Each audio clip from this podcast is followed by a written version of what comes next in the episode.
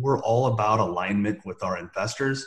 And when you charge a management fee, what you're really doing is you're being rewarded for your ability to raise capital, but not actually perform.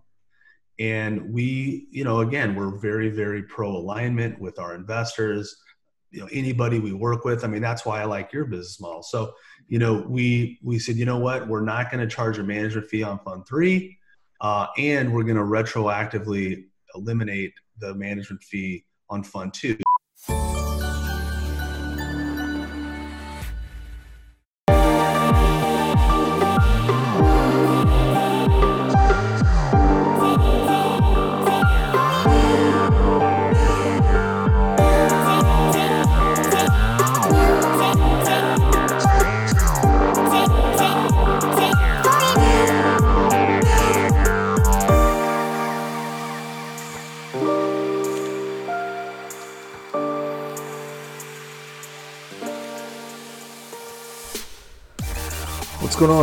Thanks for tuning in on the AltX podcast presented by Investive Capital, the world's first and only capital markets platform that's online and for the alternative investments industry. I'm your host, Saad. I'm the CEO of Investive, and in this podcast, we talk to unique and promising fund managers, successful investors, and industry experts. Our guests today are Aaron Merriman and Aaron Lujan from the Lujan Merriman Development Group based out of California. Now, these guys have been killing it with their multifamily real estate strategy, and they join us today to explain the secret sauce to their success. We are in a pandemic, so I'm home. Both Aarons are home, and uh, we're going to be doing this over Zoom today, so let's get started. Okay, so the first thing I wanted to know was obviously I spoke with uh, Merriman a lot, but Aaron Lujan, I haven't spoken with you before. Why don't we start with uh, a little background on the firm, um, how you guys both linked up, and and what's been your experience in the past uh, in the real estate space? Yeah, well, so Merriman and I met in 2005 uh, at a company called Masimo we both graduated from USC, and you know, I, I had an early interest in real estate.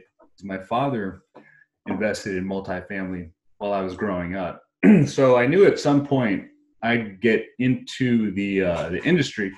It was just a matter of figuring out how to make that first purchase. So, you know, back in 2003, I bought a I bought a parking lot with my father, and it was in downtown Long Beach in the East Village uh, district, and we we bought it because Long Beach at that time was the cheapest market in Southern California, unless you were in Oceanside or something. So so anyhow, so I bought that. I was working at Masimo, and then Merriman uh, interviewed, and and I was actually one of the people that uh, interviewed him. I wasn't his boss, uh, but you know I was part of that group, and uh, we hit it off. We ended up talking about real estate during the entire interview, because he had something from USC related to real estate. So, so from that point on, you know, we started talking about real estate, how we can do stuff together. And uh, Merriman, you, you should continue from there because I think uh, some of the stuff that you introduced kind of got us into raising investor capital. Yeah, so we, you know, we, as Lujan said, we met in 2005 and, you know, hit it off um, decided we want to do some real estate deals together um, and really you know started working with investors um, from from the beginning. Um, in the first few years you know there wasn't any value to be had in in 05 um, so we were actually doing some deals in mexico for three years. Okay. yeah and you know once the market turned we came back to the us you know sold out of our positions in mexico. Um, you know, kept our investor capital, moved back, um, started buying low income housing in, uh, you know, Orange County, kind of where we live, expanded that into low income multifamily in uh, Orange County, LA County, and then really pivoted again to what we're doing today um, in around 2012. And, and really what that is and what the strategy is based on is buying in A plus locations in Southern California. Um, we're looking at multifamily apartments as far south as Laguna Beach in Orange County, hugging the coastline up to Santa Monica, uh, Pacific Palisades kind of area, and then inland through the Wilshire corridor. So we're you know we're looking at cities, um, Beverly Hills, West LA, West Hollywood is a big market for us, and then really desirable areas of LA and Hollywood.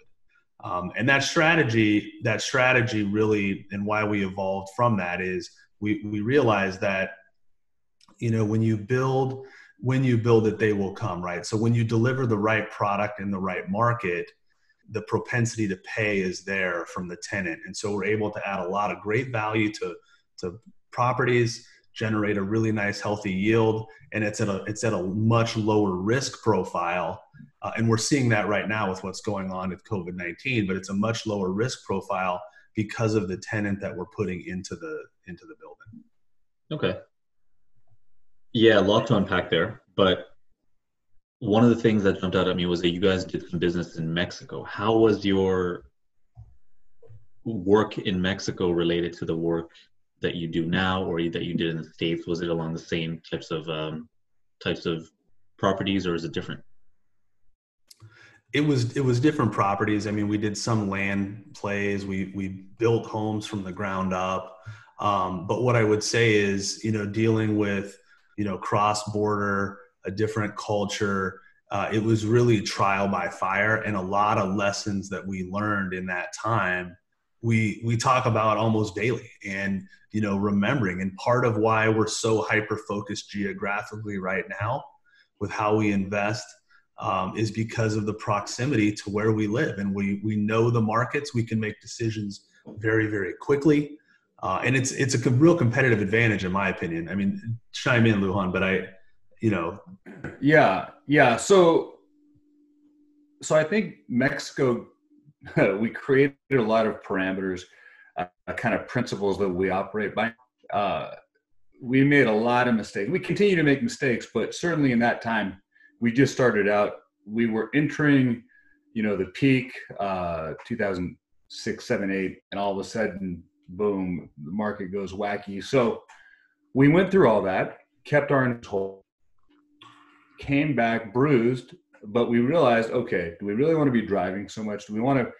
What's an ideal uh, radius best in, based on where we live? How fast can we get to investment sites, etc. So, so we decided to get hyper focused on our own backyard. We started in workforce housing, and okay was a very good thing right w- when the market crashed because everything was was on sale. And you know in some of the markets they were 50 to 70 percent lower than what they were at the peak.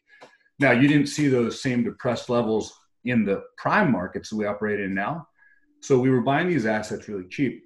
But one thing we learned was you know people didn't always pay so we had way higher collection activities going on we had way higher eviction operations going on. And when you add all those things in, it brings the yield down. So now, fast forward to where we're at now, we really made this transition in 2013. Now we focus on literally our first two criteria location, location. And after it's about the experience people when they walk up to a building. How does the building layout look and feel? Is there a common corridor? Do they have private entrances? And all those factors go into the experience, and the experience directly impacts the rent level. So uh, I know I'm kind of going off track, but but yeah, all those things I think we we got from our experiences back uh, at the beginning in Mexico. Pretty cool, actually. Um, so you're saying that Mexico was prior to the crash, and then afterwards, when you refocused your strategy in the U.S., you took those lessons from Mexico, focused on an entirely local geographic area where you were able to impact immediately, and started out in workforce housing, then went more towards the core type of properties. How has that experience been in that transition, and, and how did the investors react to it initially when they heard that you were switching up your strategies? So, so Merriman, do you want to talk about our investment products? Because during that time frame, we were just debt, so I don't think they they had any impact at all, right? No, that's correct. During that time, we were just working with investors through a debt product. Okay. Um, not our current equity fund model. Mm-hmm. So it's it's not really apples to apples.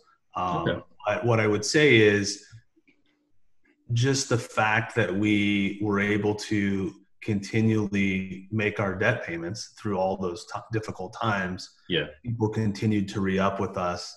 Um, and we're confident that we were just making the right decisions for the business, okay. you know, re- regardless of what it was. And, and that's proven out continually with, with the investor retention through the life of the debt product and then moving towards uh, and investing in our fund two and then currently fund three um, because again they you know they want to stay they appreciate what we're doing and the returns we're able to deliver.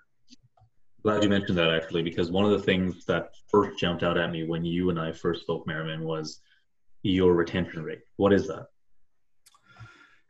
Yeah so our, our retention rate is virtually 100% i mean we, we've had a couple investors over the years that you know we've we've uh, kind of more decided to part ways on our terms.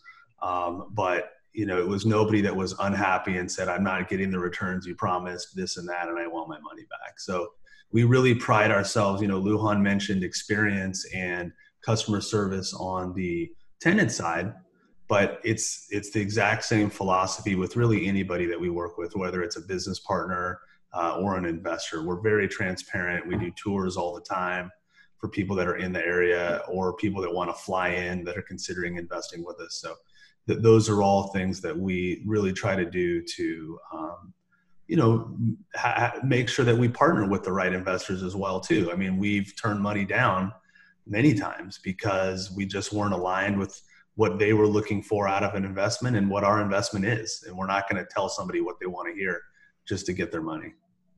You realize that's a big feat right? To be able to say that you almost have a 100% retention rate I mean, yeah. that we speak with, of the managers that I've dealt with, I, I don't think I've ever gotten anything uh, higher than a 95%. So that's one of the first things that made, you know, this whole thing stand out.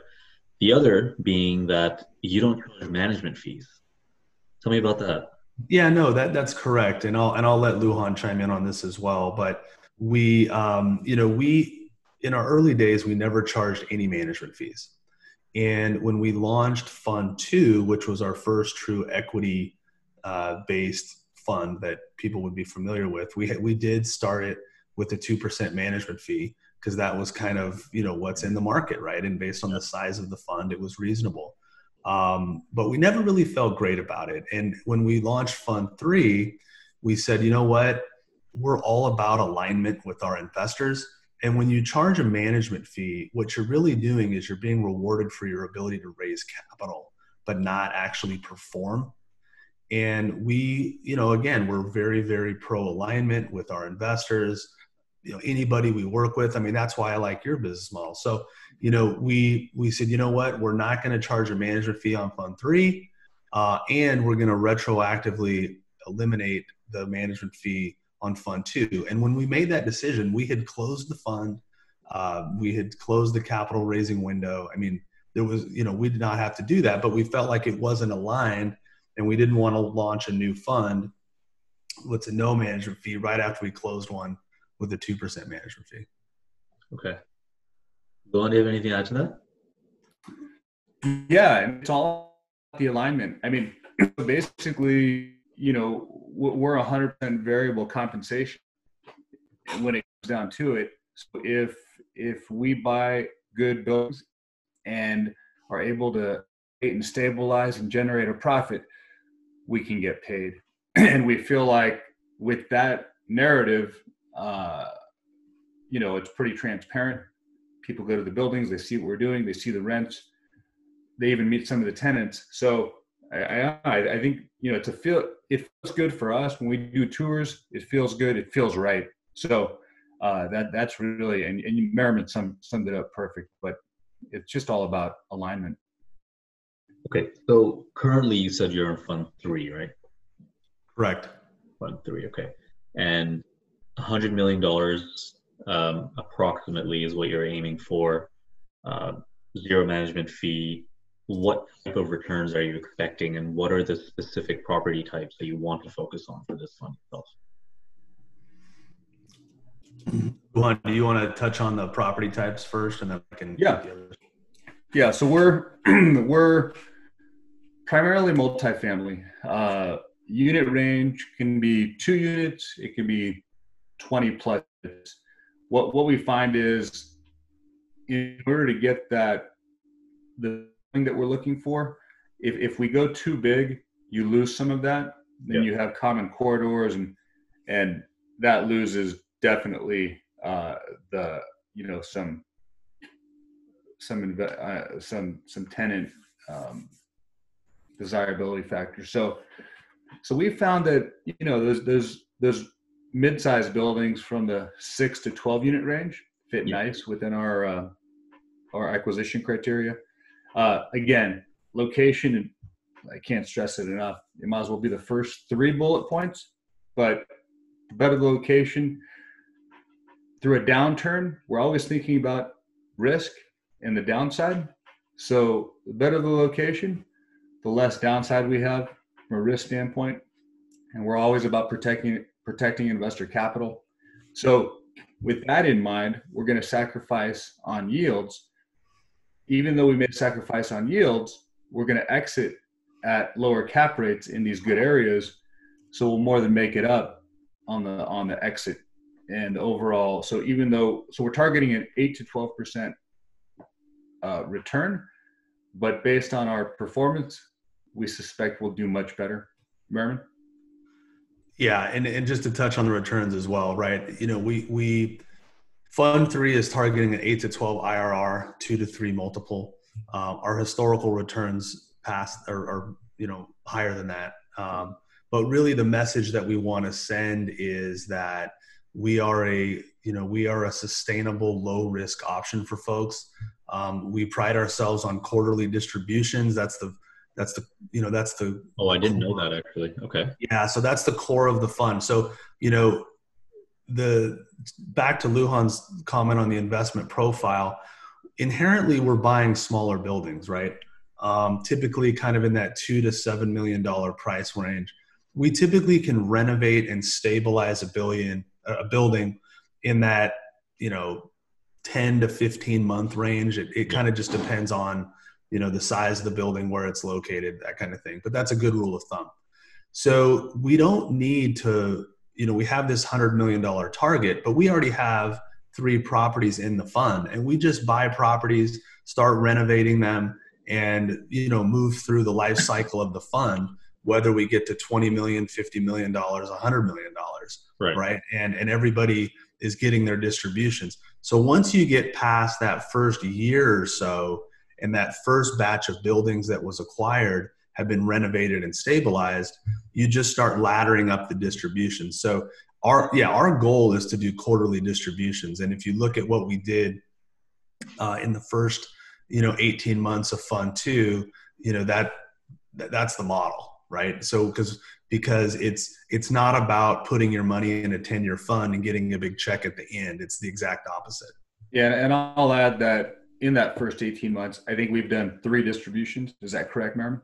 Correct and we're doing our fourth you know in june right okay so one of the things that actually comes through to me a lot especially have been coming through now is that because of the whole covid situation investors are pulling out of a lot of the equity positions that they generally had, uh, especially in stocks. They're now going more into alternatives. Merriman, we've kind of had this conversation a little bit. Um, and I've been getting a lot more reports from our investors saying that they want to allocate away from things like private equity, away from the other things, and going into more fixed incomes and going into more of real estate. Have you guys seen from your investor base a similar sort of shift in dynamics? Um, and what other types of sort of patterns have you seen from your contacts about where their intentions and appetites are going towards real estate these days? Yeah, so I can I can definitely speak to that. Um, you know, we we were all on you know lockdown, super tactical. Uh, you know, late February, March, April, um, and then we started to see on the deal side, we started to see some stuff bubble up a little bit, right? And Lujan can speak to where we see the opportunities because Fund Three is incredibly well positioned from when we launched it to what's going on right now for the future. Um, but on the investor side, you know, we work with a we work with a number of wealth managers, and I talk to wealth managers all the time. I talk to our individual investors, and there's definitely been a shift um, in the last two to three weeks where people are saying, okay, and and the and the stock market rebounded has rebounded a lot faster than yeah. many people thought as well, right? So it's all there's a lot of psychology at play, yeah. but they're saying, okay you know, I really got beat up. What's out there? What are you guys seeing in the market? Where do you see returns? And, and they're looking for that flight to quality, which you know we're we're incredibly well positioned for that because if you think about our whole entire strategy, it's taking a property that's you know probably kind of a C condition property, not a great tenant profile, um, but but it's an amazing A location and our our model is really predicated on taking that building completely reinventing it right? We're doing a you know air conditioning and unit washer dryer. I mean we're renovating it to compete with new construction. Okay. we're completely transforming the tenant profile and we're still in that a location. So it, it, it completely de-risks someone's investment and that's very very appealing for people right now. And definitely you know some of the family office contacts that i have and some of the other wealth managers who have some dry powder are really looking at okay yeah i really like your guys model. It's shining. You know we haven't touched on rent collections yet in, in april and may but we've done very very well there. So the, the it's the model is really proven out and i would say that you know it's times like this that we're a great great position for people to be yeah, and the fact that you guys have what a ten-year sort of a ask, then that really fits into the description of a lot of the family offices who are, you know, they're not just looking for high yield returns; they're looking for wealth preservation tactics and generational transfers and all of those things. I mean, those are the types of clients that are typically the ones that you would want to work with, though, right? That's exactly right. I mean, the the guy that comes along, and you know, we've been doing this for 15 years close to 10 years on our current strategy. Right. But you know, the guys that come along that are the flipper types and they're looking for 20 plus returns, you know, those guys they're they're not right for us. And we tell them, you know, I just don't have the product that you're looking for.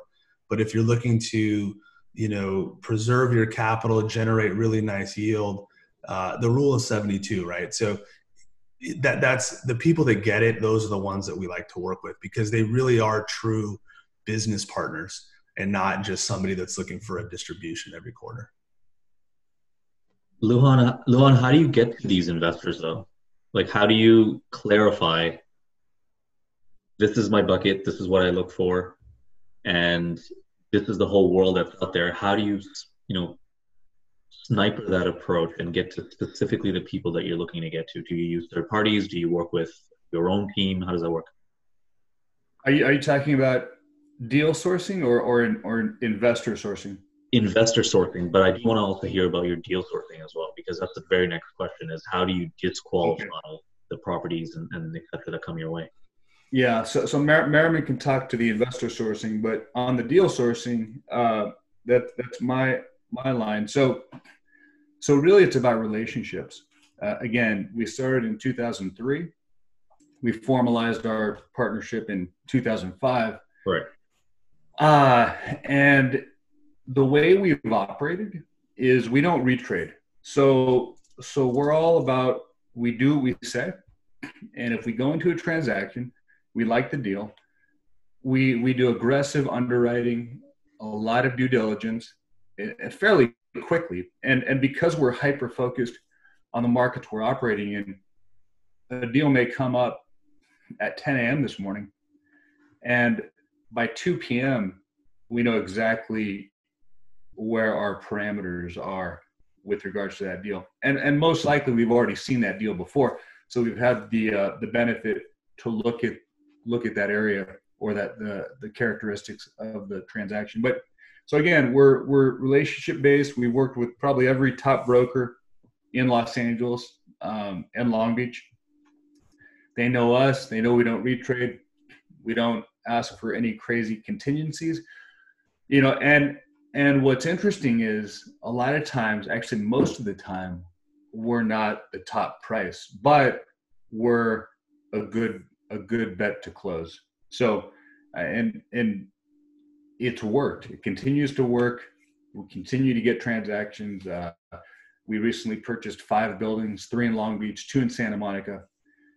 All or most were either trust sales or long-time owners looking to exit the market. Solid buildings. Um, they weren't looking to make a killing. They just wanted a clean exit without a lot of fuss. A lot of these were transfers to beneficiaries or right. or just uh, you know stuff of that nature. So, and that's kind of how it works. I mean, if you if you are an honest person, and and you know a lot of what we do, so we'll use we'll use these brokers and they expect something on the back end, not compensation, but when we go list a property to sell, you know, a lot of times those brokers that sold us the deal are going to get that listing, and as obviously they have to perform, and uh, so, but yet that that's kind of how how we uh, we get our deals for the most part, and then obviously stuff just comes up too. You answered my very next question actually, because I was going to ask, how is it that even if you guys aren't the top price sometimes how is it that these guys are coming to you over all the course of the time that you've been working with them um, and not perhaps a competitor or etc how have you been able to maintain those relationships?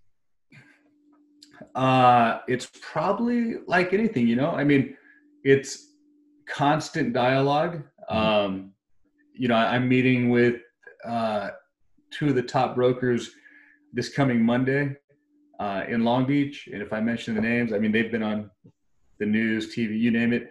Uh, again, it's just constant interaction. Um, they're taking a few of our buildings to market.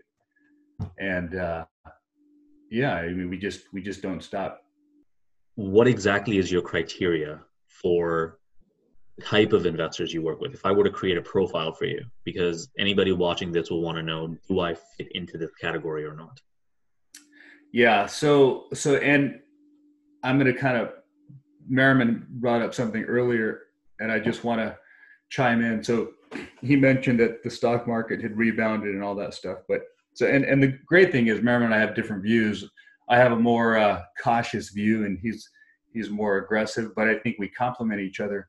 So so my view is I'm seeing unemployment shoot way up. We we got some really bad numbers today. Those unemployment numbers impact our rents. The rents impact our overall values. So that's concerning. Now, it's concerning over the short term. The good thing about Fund 3 is it's a long term value based fund. So I think in the long run, our yields and values will be fine based on what we're buying. But certainly right now, I think it's we're definitely cautious. Um, so our, our ideal investor is someone that kind of gets that. Like, look, we're not going to try to get 20% returns right now. In 2014, 15, 16, 17, 18, it, it was, I mean, there were some points where you could throw a dart and, you know, you get appreciation and things would go up and you get a 20% return and there it was. But I don't think we're there. Uh, we're seeing pressure on rents. Uh, we're seeing unemployment go up. So now we've had very good collections in April and May again, we don't know what June, July, or August will look like, but our our our ideal investor would be someone that is not looking to hit a home run, but is looking to protect their investment capital and make a fair return. And we think a fair return is eight to twelve percent. And and that, that that's that's really, I think, in a nutshell, what our ideal investor looks like. What about in terms of what about in terms of geography? Um, sometimes yeah. you know that investors they prefer to invest locally, but then at the same time, managers prefer to work with investors that are close to home. So, do you have any of those criteria when it comes to saying yes or no to an investor who wants to invest with you? Yes, I know Merriman's probably dying to chime in on this, but we have investors throughout the country. I mean, on our website, Merriman highlights a state every time we get someone in from a new state. And I, I think we have like half the country highlighted right now. So okay. geography really, and we, we even have an internet, some international investors. And again, Merriman can talk about as well. But um, yeah, geography doesn't matter. I think people understand that California is a pretty desirable area, even if they've never been here. And yeah. everybody's heard of Santa Monica, Beverly Hills, West Hollywood, and those are areas that we're looking at. Continue. Awesome. Then let's talk about COVID a little bit, um, because obviously it's thrown a wrench into everybody's plans. Um, but it's not about you know the problems that you face, but it's about how you adapt around that. So, what's been different so far that you've noticed, whether it's regards to collecting rent, whether it's been in regards to finding deals? How has that affected your business? Okay. Uh, so yeah, it's definitely concerning. So we have about a two and a half percent, uh, say, rent deferral rate. So tenants that have come to us saying, "Hey, I just got furloughed. I got no one we have has gotten laid off. There's some managers that that work in restaurants that we rent to in West Hollywood. But that market is entertainment driven, so we're seeing a little more on the West Hollywood side. I think one in that market. Uh, in Santa Monica, no one has stopped paying. In good collections. In Long Beach, one tenant uh, in one of our smaller units not paying. I think when we add that up, it's about I don't know two percent, maybe less than that of of non-collection. So um, so that that's one. Part two on the renovation side. So new build bringing to market absolutely seeing pressure on rents. So things that we're, we're probably 10, 15% downward pressure on new rentals. Uh, so it's a matter of do we rent a unit or just keep it vacant for the next three or five months? We're renting units. So we're saying, okay, we'll get them in and at point we'll be able to increase rents. So definitely seeing rent pressure. Um, people seem to be a lot more picky. I think everybody's looking for it, not necessarily because they need to, but because they can. They're like, hey, you know, we're right in the middle of this. What are you offering? So, so we are offering some concessions here and there. Not a lot, but but but in order to compete, we have to. Yeah. Um, on the deal side, you know, real estate always operates a little slower. You see the activity in the stock market; it's pretty wild. But on the real estate side, uh, a lot of people are just saying, "Well, I'm not going to take a property to market during this time." it's a sign.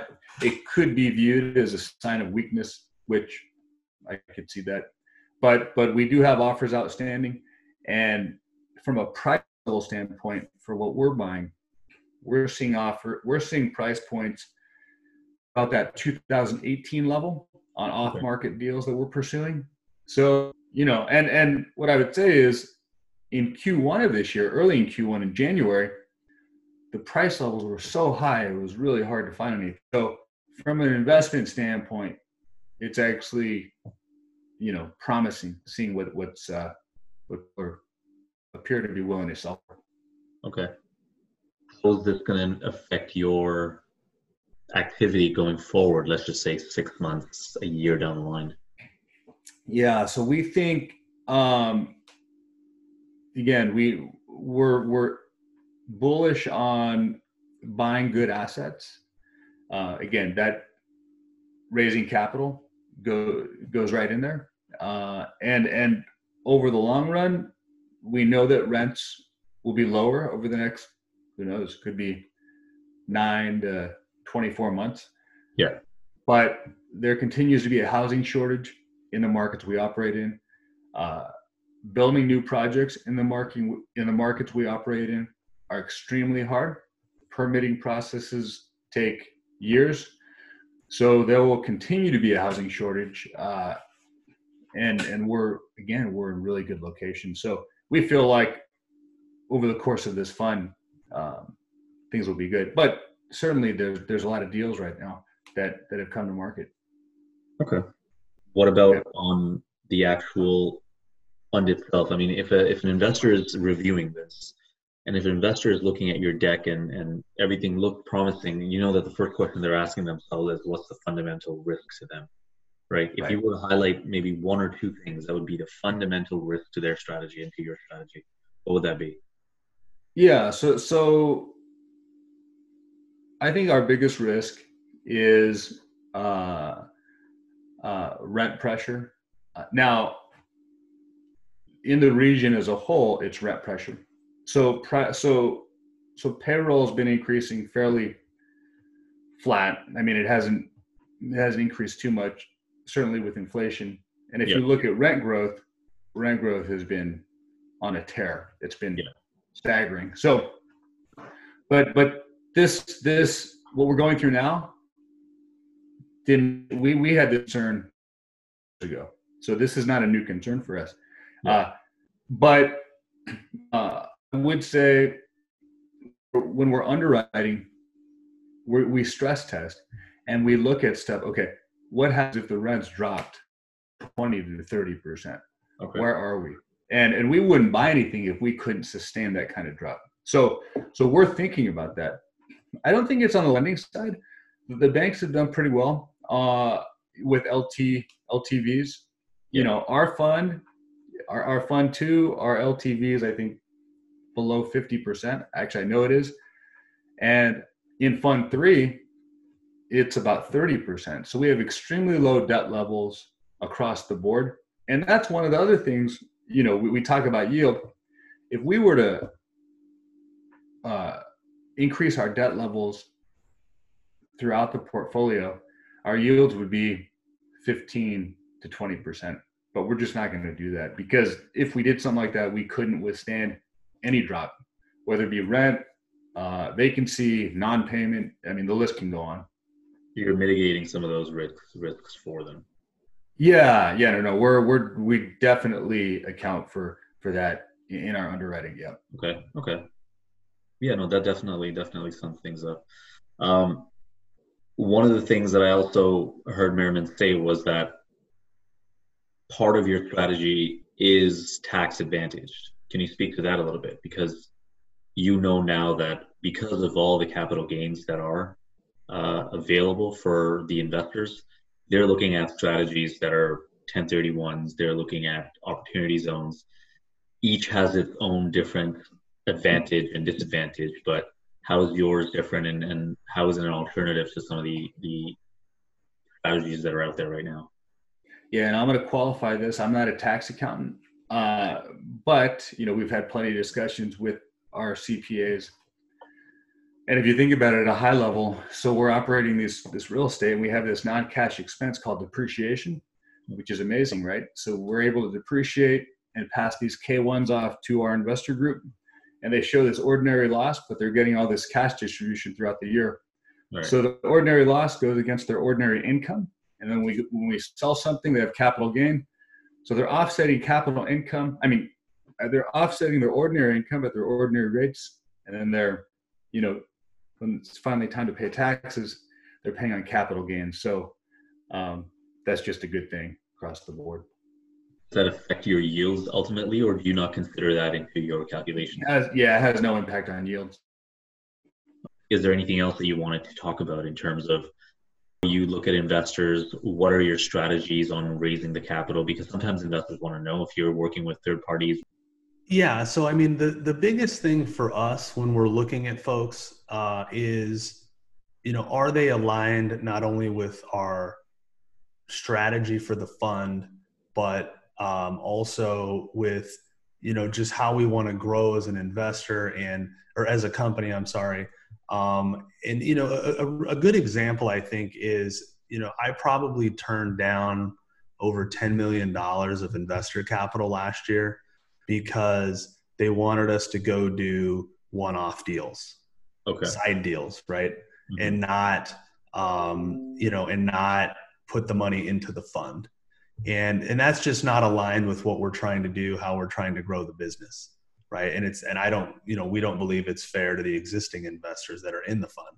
Okay. Right. So, you know, we put a lot of our own personal net worth into these funds and you know we believe in what we're doing and we want the distributions just like any other lp so um, you know that's that's that's where we i think differ in some and you know we're, we're going to be picky and grow uh, we would rather grow slower and grow the right way for yeah. long-term success um, than just try to get in a bunch of money quick at any cost i think it's actually pretty important to highlight that actually because the fact that you're willing to turn down money protect the existing investors and also keep things um, you know the same for them that that definitely is an important aspect yeah so i was just saying uh, if we had a $100 million, we would just, if we look at the three buildings we have right now, the Santa Monica building and the two Long Beach buildings, all in prime locations.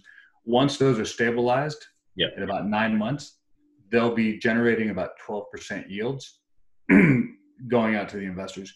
So, and then those, we're not going to sell them right away. We're just going to keep them and keep distributing the cash. Those are going to grow about four and a half percent annually, four and a half to five percent based on rent growth. Rent growth is in the two to three percent range. So, if you look at the yields, by the time we get to year seven, eight, nine, and 10, they start to approach 20%. And okay. that's really for us the holy grail. So you have these investors that came in, and we have a two year window to raise capital, and the rest of the fund is just to generate yields on that capital. Right. So, so these three buildings are going to be kicking off almost 20% a year. Mm-hmm. That's that's it. And and and then and then you get to the point where you have this goose, it's laying golden eggs. You really want to sell it? Why would you want to sell it? Maybe do a cash out refi. But you know, the charter of the fund is at some point to sell the assets off and return investor capital, which we'll do. And it's always painful to sell these good assets when they're producing so much cash flow. But that's basically it. So it's a very it's it's a really simple model.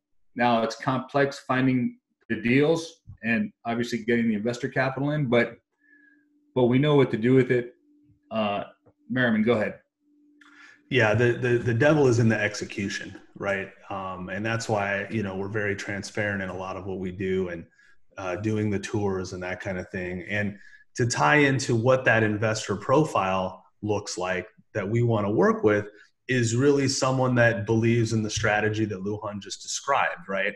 when I'm talking to somebody and they're really pushing on, well, man, you should sell that in, you know, a year, 18 months and turn it and do this and that and the other thing. You know, those are red flags for me that, you know what, this guy is not aligned and he's not going to be happy. We, we consider ourselves opportunistic sellers. Uh, we'll sell, but the price needs to be right and it needs to be at a premium because if you take an asset that's generating you know 10 12 15% beyond yield and you sell that thing i mean they don't just grow on trees it's hard to find those assets and you also disrupt your cash flows and there's other negatives to it um, people that are too caught up in just kind of that turn and burn mentality that you know we consider flip a four letter word so people that are too caught up in that uh, that's typically that's typically a red flag for us Okay. Yeah, we're not we're not.